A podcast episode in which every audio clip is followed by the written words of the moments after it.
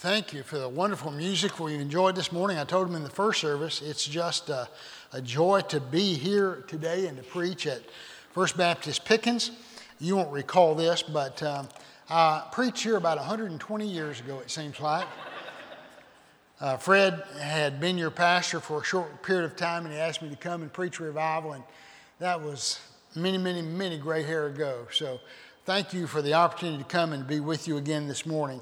I love your pastor, not just because he's my friend, we've been friends for a long time.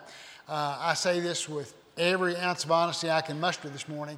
I don't know a man with more integrity, uh, impeccable character, and a man of conviction, compassion uh, than Fred Stone. You're just blessed here at First Baptist Pickens to have him as your pastor. If you have your Bibles, turn with me this morning to the book of Exodus, chapter 34. I'm going to preach just three verses, verses 6, 7, and 8. And I want to talk this morning about what you need to know about God what you need to know about God. Let me set the message up for the three verses we're going to read by just giving you a little bit of background. I know probably everyone in this room is pretty familiar with the book of Exodus. You know, I'm sure, how it began. They have gone in search of food because of a famine in the land of Canaan. They get there and they discover that Joseph is in charge, and so uh, he invites the entire family to come and to be house guests in Egypt.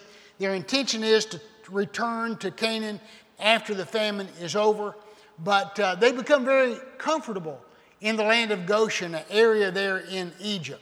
And Joseph dies, another Pharaoh comes, and I'm confident that probably several Pharaohs came and went, and suddenly the scripture tells us a Pharaoh arose who knew not Joseph. And when that happened, these people who had been house guests and privileged guests in Egypt suddenly become slaves, and slaves who are badly, badly mistreated. If you're a parent, you can just imagine what it would be like to have your baby boy snatched from your arms and immediately taken to the river Nile and submerged there in the water. And that's what happened. These people were living miserable lives, as anyone does who's in slavery. And in chapter 2 of the book of Exodus, they cry out to God. They say, God, please remember the covenant you established with our father Abraham. God hears their prayer, is moved with compassion, chapter 2 tells us, and he began to put into place a plan that 80 years later would deliver them from the hands of Pharaoh. He raised up a baby boy who escaped death in the Nile by being raised in Pharaoh's own household. His daughter uh, rescued him from the Nile River. At the age of 40, he killed an Egyptian and had to flee to Midian. There, God worked on his heart and character and developed him into the man who was right for the job of leading millions of Hebrews out of the land of Egypt. Well, you know the story, right? He comes, and 10 plagues later, Pharaoh is not only willing for them to leave, he's adamant. You've got to get out of here and do it tonight. And so they flee. They get to the Red Sea. God parts the waters miraculously. Pharaoh has a change of mind and heart. The waters sweep in and crush he and his army, and they're off to Mount Sinai. When they come to Mount Sinai, God speaks to Moses and said, Moses, I want to establish another covenant with my people. And the covenant is pretty simple. I'll be their God, they'll be my people. I'll bless them and I'll prosper them, protect them, even as I have to this point in the journey. All I ask is they have no other gods but me. Moses goes to the people, they immediately agree, and it looks like they're set for smooth sailing. But Moses goes up on Mount Sinai, gets the Ten Commandments, and just as he's ready to come down the mountain, God directs his attention to what's happening below. These people who should have been so grateful to God, who had seen God move in such a miraculous way, instead of following God in the 30 minutes, figuratively speaking, that Moses has been gone, they've already had a change of heart and they've taken their gold earrings, melted them. He's fashioned a god of gold in the likeness of a calf, and they're bowing and worshiping this god of gold. God strikes 3,000 dead, and others are severely stricken with a plague. And sometime later, God speaks to Moses and says, Moses, I'm willing to forgive them. I'm willing to give them another chance. Come back up on the mountain. I'll re give you the Ten Commandments. But there's something you need to know about me. And that's going to be the focus of our attention this morning that message that God delivered to Moses. It's a famous message. In fact, you read these words in the Psalms, in the book of Jonah, and in other places in the scripture. Stand with me as we read together Exodus chapter 34, verse 6, 7, and 8.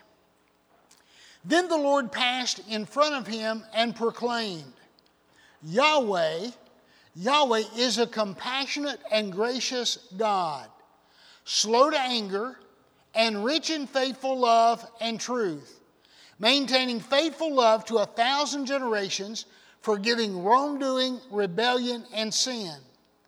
But he will not leave the guilty unpunished bringing the consequences of the father's wrongdoing on the children and grandchildren to the third and fourth generation. Would you bow with me this morning as we go to God in prayer? Father, I pray today that these words we have just read would burn in our mind and heart. I pray, God, that you'd etch them indelibly in our soul.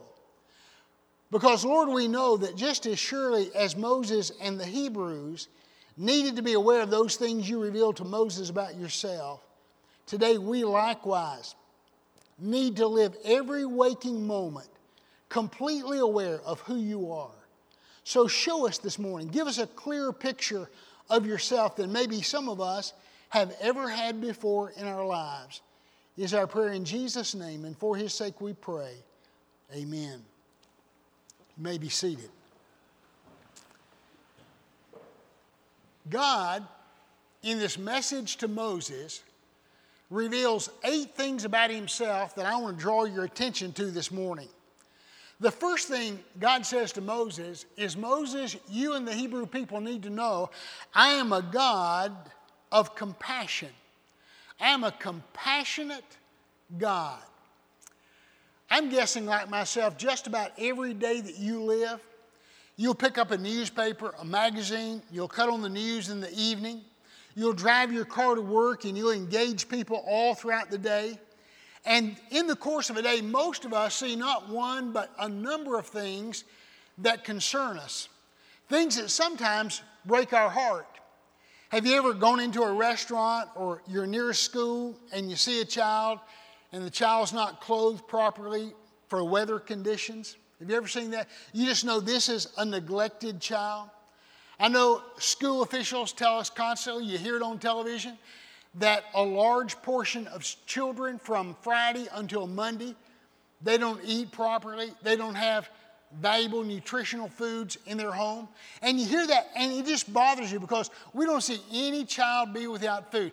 You cut on your television, you see war torn areas and children who have been made orphans because of the deaths of their parents. And that breaks your heart.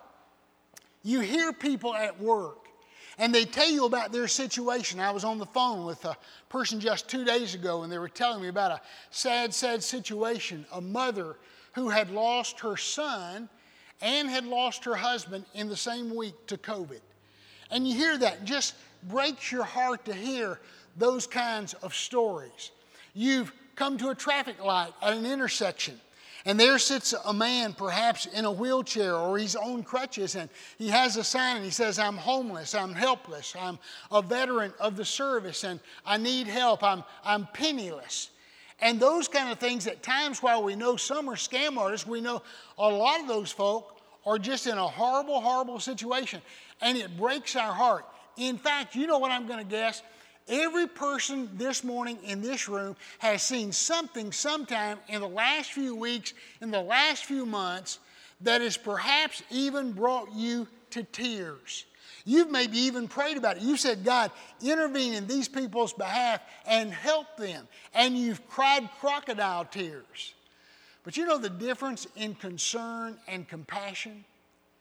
You can be concerned and you can get emotionally involved and you can shed tears, but you don't have to do a thing. But compassion is different.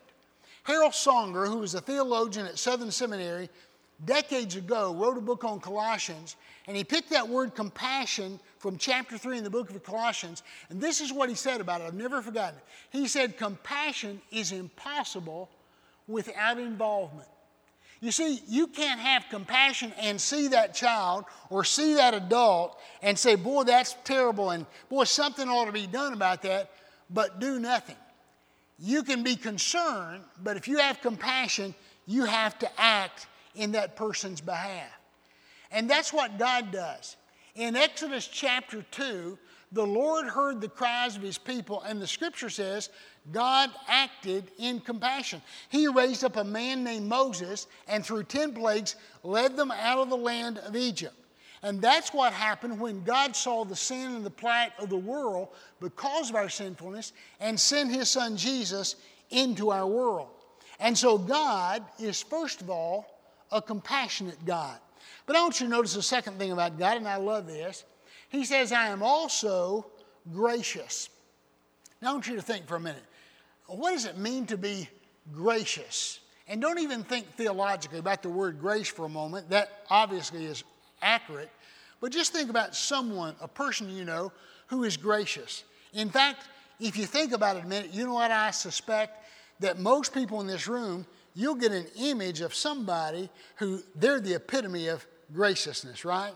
I think of a lady in my first church by the name of Mrs. Edna Poole. She was just the embodiment of sweetness.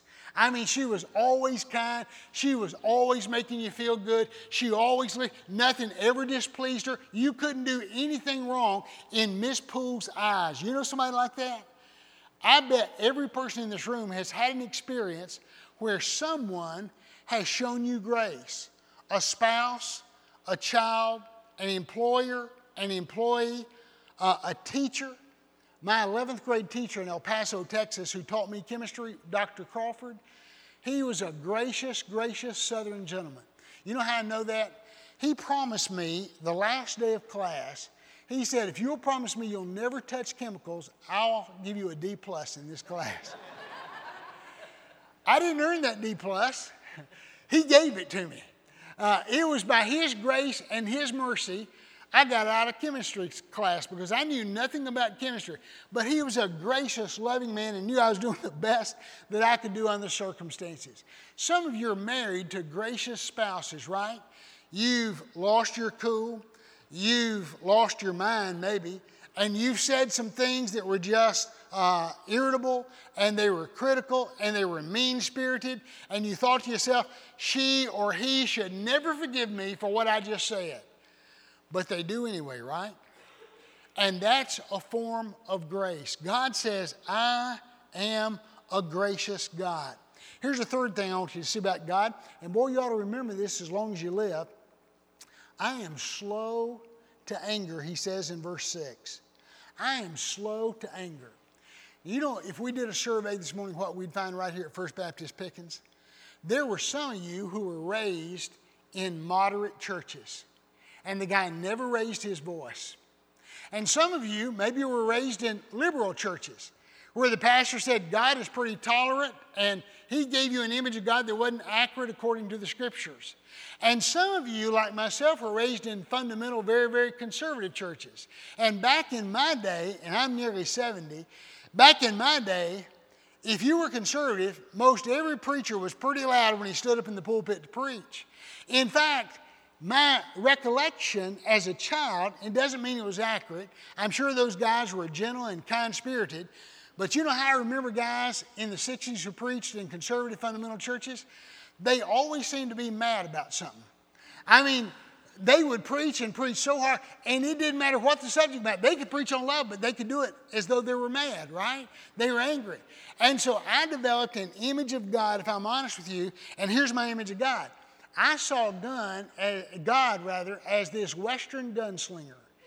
And he had two white pearl handled pistols. And he had itchy trigger fingers. Have you ever seen the old Westerns? They start doing that motion with their fingers. He's like, go ahead, make my day. Draw, I'll shoot you dead. I remember the first time I ever used a word of profanity on the playground. I thought for sure a lightning bolt would come out of the heavens and hit me in the top of the head and just kill me right there dead on the spot. Because I just thought, man, God is looking for me to mess up. And the second I mess up, the hammer's going to fall and I'm going to be dead as 3 o'clock in the afternoon. Right? Any of you ever had that kind of image of God? You know what the Bible says? The Bible says God is not quick to pull the trigger. God says of himself, I am slow to anger. I am long suffering. And you see it in the scriptures. The psalmist often cry out because they've been asking God to help him. And he says, God, how long will you go without punishing these evil people, right? We also know it from personal experience. You know, I know it from experience because I know how I've lived.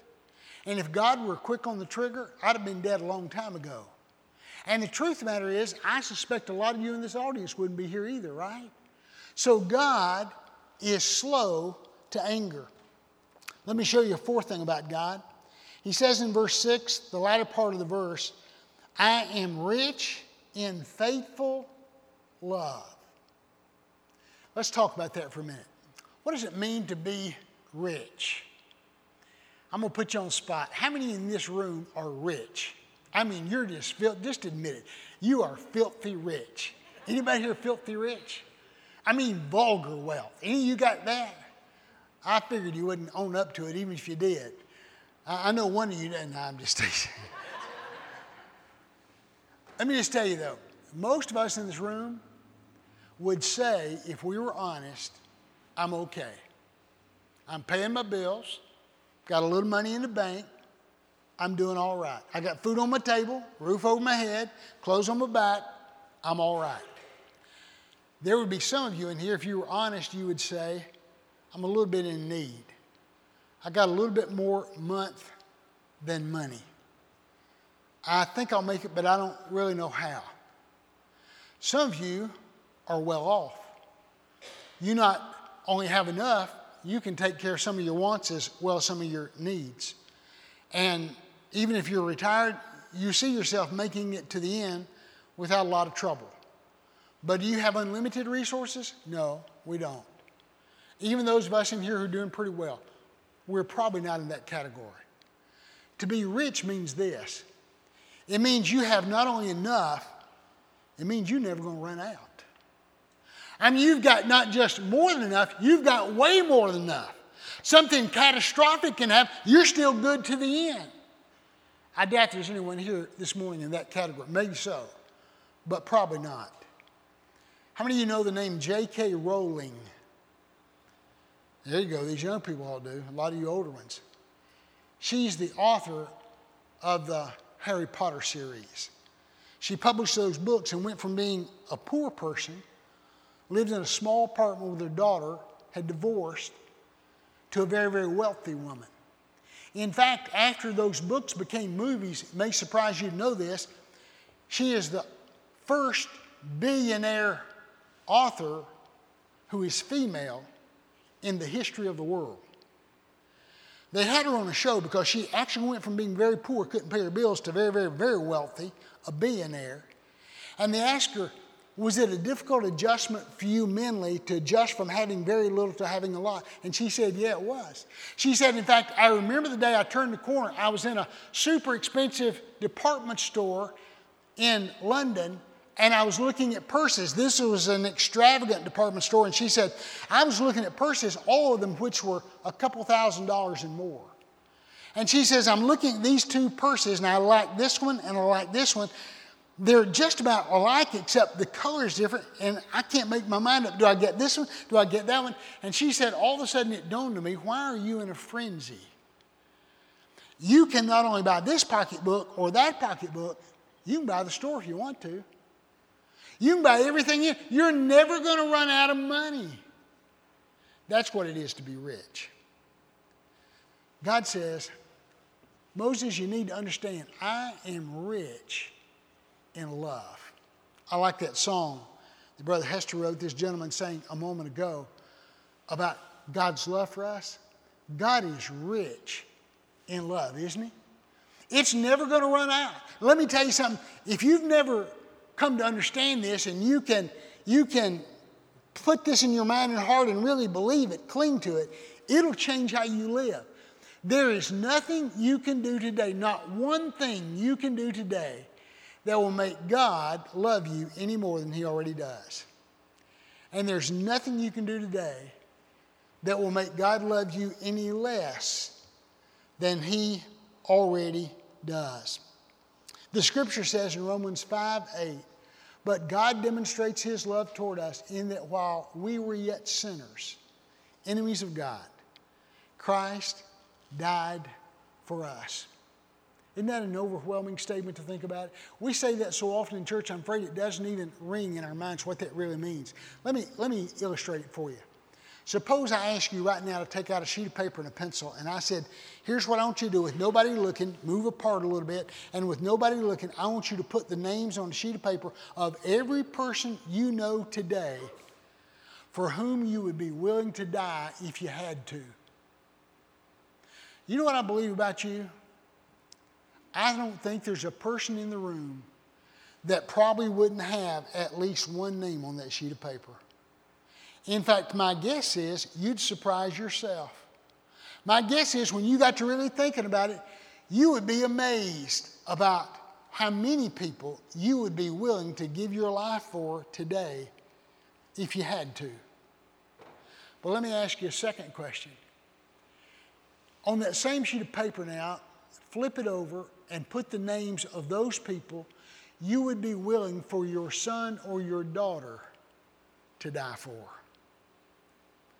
And I'm going to also venture a guess you can't think of a single name.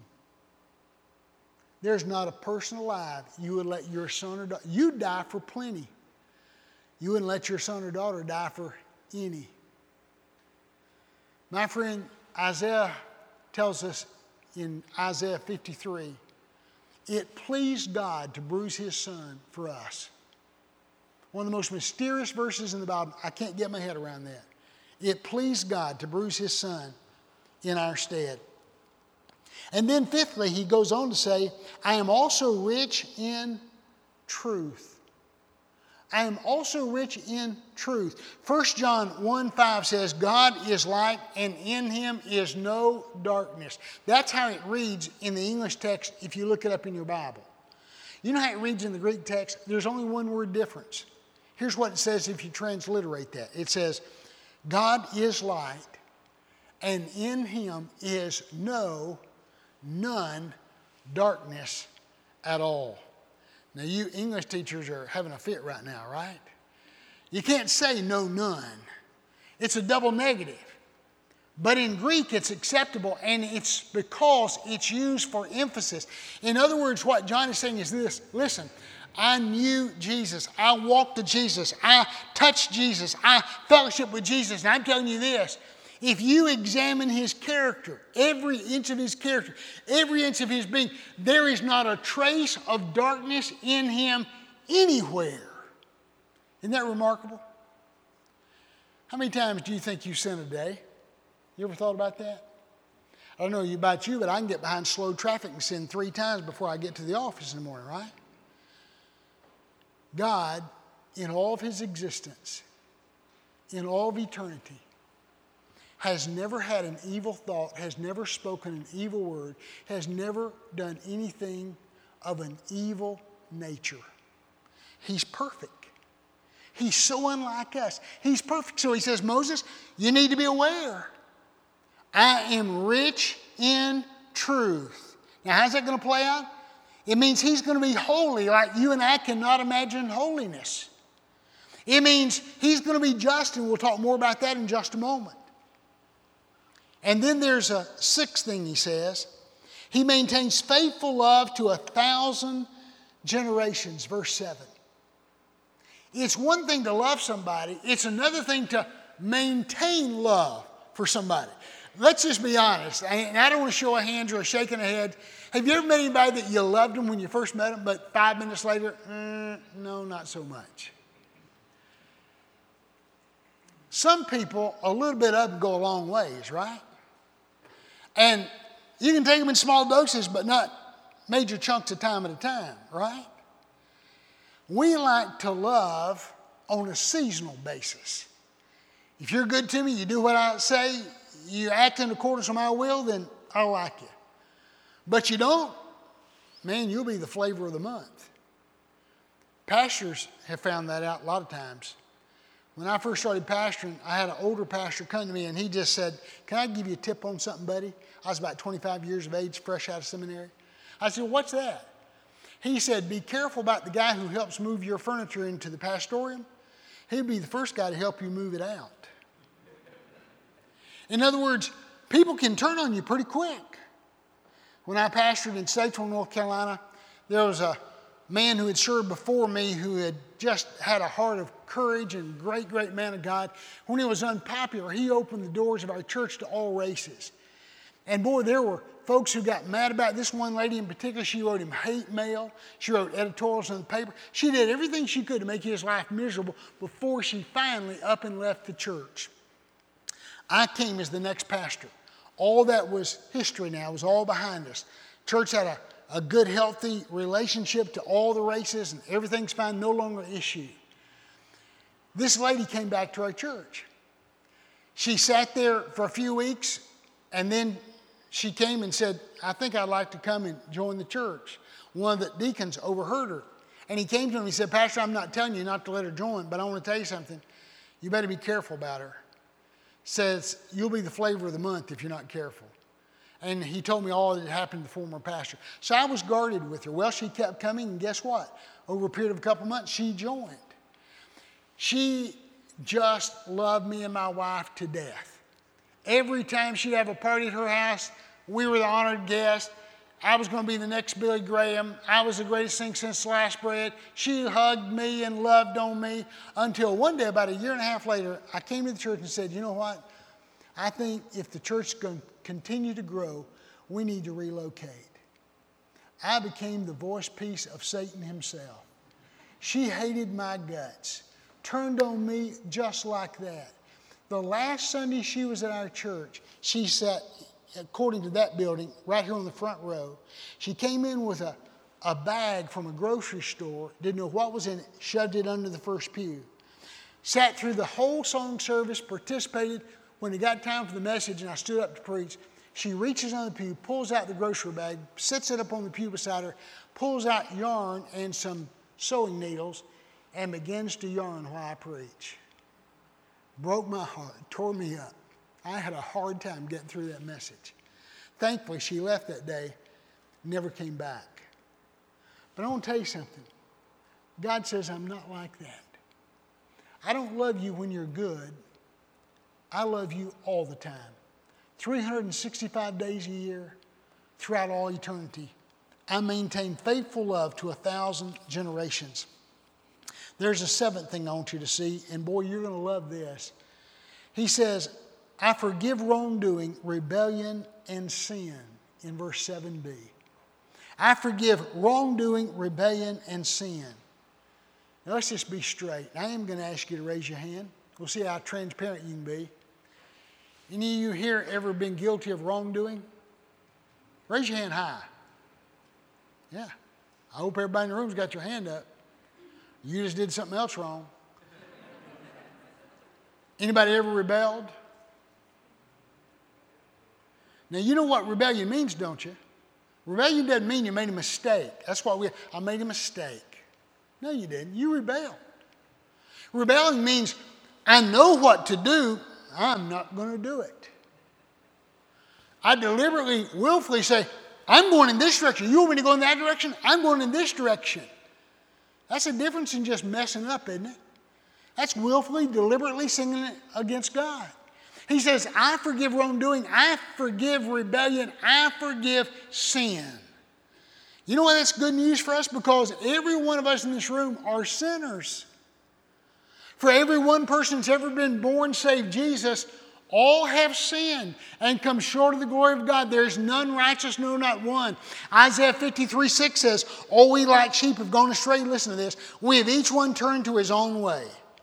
Remember that song Frank Sinatra made popular, I Did It My Way? That's the problem with sin. We want to do it our way instead of God's way. But God says, Moses, understand this. Let them know. They need to know about me. I am a God who forgives sin. I forgive wrongdoing. I even forgive rebellion. When they shake their fist in my face and they just refuse to do it my way, I will still forgive that. Boy, what a great message from God. And then here's the last thing I will not leave the guilty unpunished. He says at the conclusion of verse 7, I will not leave the guilty unpunished. And what he's implying is this I am just. I am just. He wanted to make sure, even though they understood all these good things, they understood that I am just. I will not leave the guilty unpunished. I close this story. It's embarrassing, but it's the best way to illustrate the point I'm trying to make. So, at my expense, I tell this story this morning. I'm about 38 years old at the time. I'm pastoring Western Avenue Baptist Church in Statesville. It's 1987. And there in, in 1987, they came out with a new Camry. They changed it from that little square Camry car, some of you will remember. They changed to a more rounded look. It had a seat belt that came across automatically and fastened you. Man, it made you feel like you're a big shot, right? It's still just a Camry, but I loved it. I knew the one I wanted. I'd seen it on commercials. It was white, had beautiful hubcaps, wheels, and it had a blue velour interior. Doesn't sound like much now. Boy, it was a fancy thing then, right? That's the one I wanted. I went to the car lot. A truck had just pulled in. I saw it. I told the guy, the salesman, I want the one right up there on the top of that truck. But it's on the top. That's the one I want. Bought that car. Was so proud of it. A few weeks later, we lost our minister of music. Our personnel committee heard about a guy in Gastonia, North Carolina, and we decided we'd go over there and hear him, meet him, take him out to supper. We did all that. We went in two cars. There were about eight of us all together, one staff person, six committee members, myself. So we get in two cars, we go over there. I'm in my 87 Camry. I'm so proud of that Camry, if you hadn't picked up on that yet.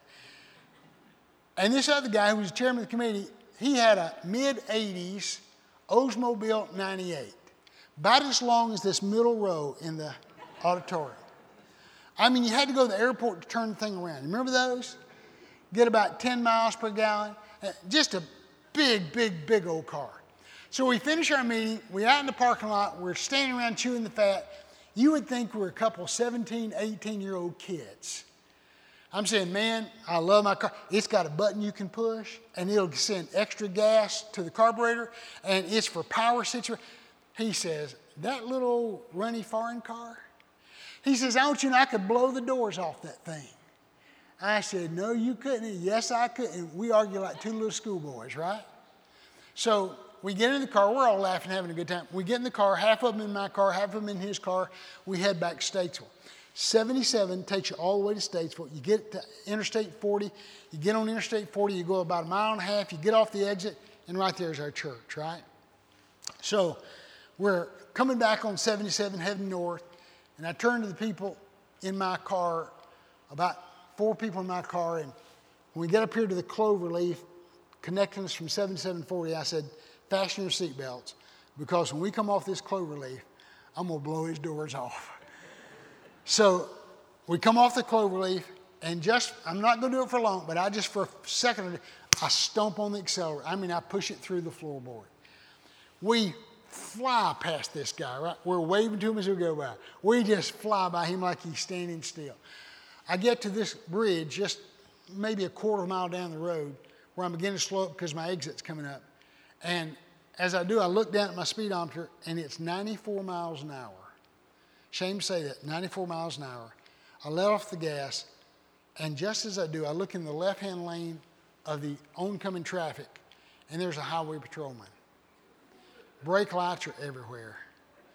But I figure, hey, I've only got to go a half a mile, and I'm going to get off the interstate, and I'm not going to run from him. I'm just going to conveniently disappear. I'm going to get down to the bottom of the stop sign, and I'm going to go across to the service road, and my church is right there, and I'm, I'm in the clear. So I just, I didn't violate the speed limit. I just went down to the stop sign, crossed the road. He's got to come across 100 yards of, of terrain, right? So I go up through the parking lot of this restaurant, get over the big hill, and I'm home for, I'm about a quarter mile from my church, half mile from my church at, at most.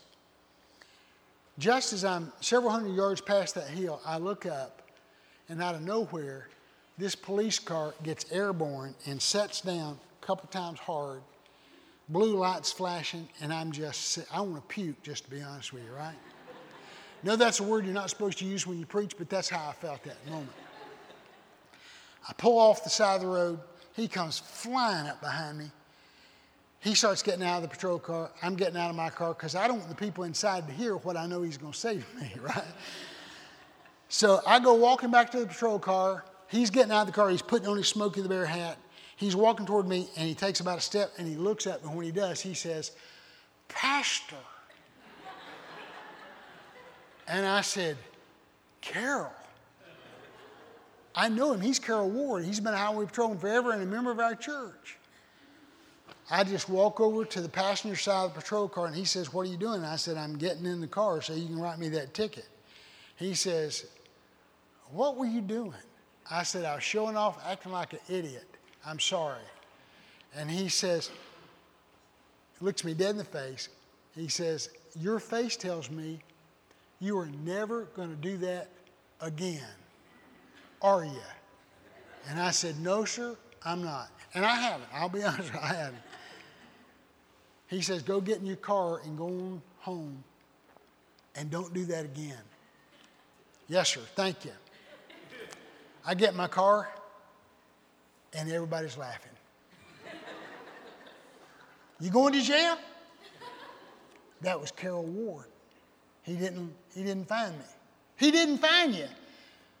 In the meantime, I've got to tell you this while we're standing on the side of the road, that other car with the other four people in it, they come by and they're going,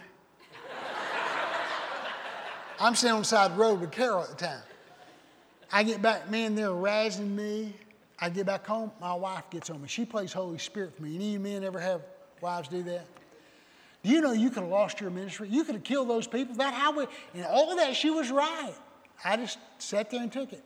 Two days later, I get a letter from a State Farm agent who, by the way, was in my back seat. He says, Don't worry, I'm not raising your rates, but I just want you to see what they would have been had you gotten the ticket for what happened. Went up astronomically. Now, I want to tell you, I am so grateful to Carol Ward for his showing me leniency. But I want you to understand this perfectly clear. That is not justice. Any teenager in this room who'd gotten stopped driving that crazy would have gone to jail. That was not justice. I was showed favoritism because I was his pastor, because he knew me. At best, because he thought this is not characteristic of this guy I know. But it's still not justice. And I want to warn you because I think there are a lot of folk out there who think because I grew up in church, I hung out at church. My name's on the roll, First Baptist Pickens. I showed up there a whole lot. They think when they stand before God, God's going to look at them and say, Oh, yeah, I remember you. Yeah, you were there all the time. Mm, come on in. It's okay. I'm going to give you a pass. The Bible says He can't sweep our sin under the carpet. You know why? Because He is rich in truth because He is holy and He is just. He's not a doting grandfather. He's going to find us guilty of sin. You say, well, how can He forgive us? Because while He finds us guilty of sin, He pays the penalty for us. He does the unthinkable. He steps from behind the judge's seat and comes in the form of His Son, the Lord Jesus Christ, and sheds His blood on the cross that you and I can have eternal life. The Bible puts it this way all we like sheep have gone astray. We've each one turned to his own way. And the Lord has laid on him the iniquity of us all. He takes my sin and transfers it to his son. I close by telling you this. This book I hold in my hand is my copy of the scripture. But what if it weren't? What if this book were the history book on the life of Ralph Carter. You could turn to page one, and you could read on page one where I was born on December the 18th, 1951, to Ralph and Doris Carter. You'd read within a few pages, I have a brother and a sister, Teresa and Ricky. You'd read about my childhood, attended 13 schools in 12 years because my dad was in the military. You'd read some things that fascinate you, some that would bore you to tears. You'd read some things that say, well, you know, he's an okay guy. He's a guy I'd like to hang out with. And then you'd read some things where you'd say, well, man, that was a good thing he did. But I want to tell you, you'd read a lot of places that you'd go, what? You'd read some of those pages that we try to keep closed where you'd say, why did Fred Stone have that guy come preach? My goodness, he's not, he's not a guy who should be standing in the pulpit preaching. Why did we get him? There's some things in this book, if they were open and you came and read them, I got to be honest with you. I'd be humiliated to death. Things I just wouldn't want anybody in the world to know about. Thoughts I've had and actions I've taken and things I've said. I don't want nobody to know those things. But if it was open in the presence of God and I was judged out of what is written in my life's book, in the presence of God, I wouldn't just be embarrassed, I would be eternally condemned. And the only hope I have is that someone else has paid the penalty of my sin for me, and that one is the Lord Jesus Christ. And if He's never, ever pardoned you of your sin, I want to tell you something today. I don't care what you've done, He will. All you need to do is ask Him, Lord Jesus Christ, forgive me of my sin. I know I'm not worthy of salvation. I know I can't get there by attending church, by giving my tithe, by singing the choir, by being good, because I just can't be good enough. I've already messed up too much. So I plead for your mercy. I plead for your grace in my life. If you've never done that today, I'm going to ask you to consider doing that right now. To right now, as we have music played, one of your staff will come and stand here at the front.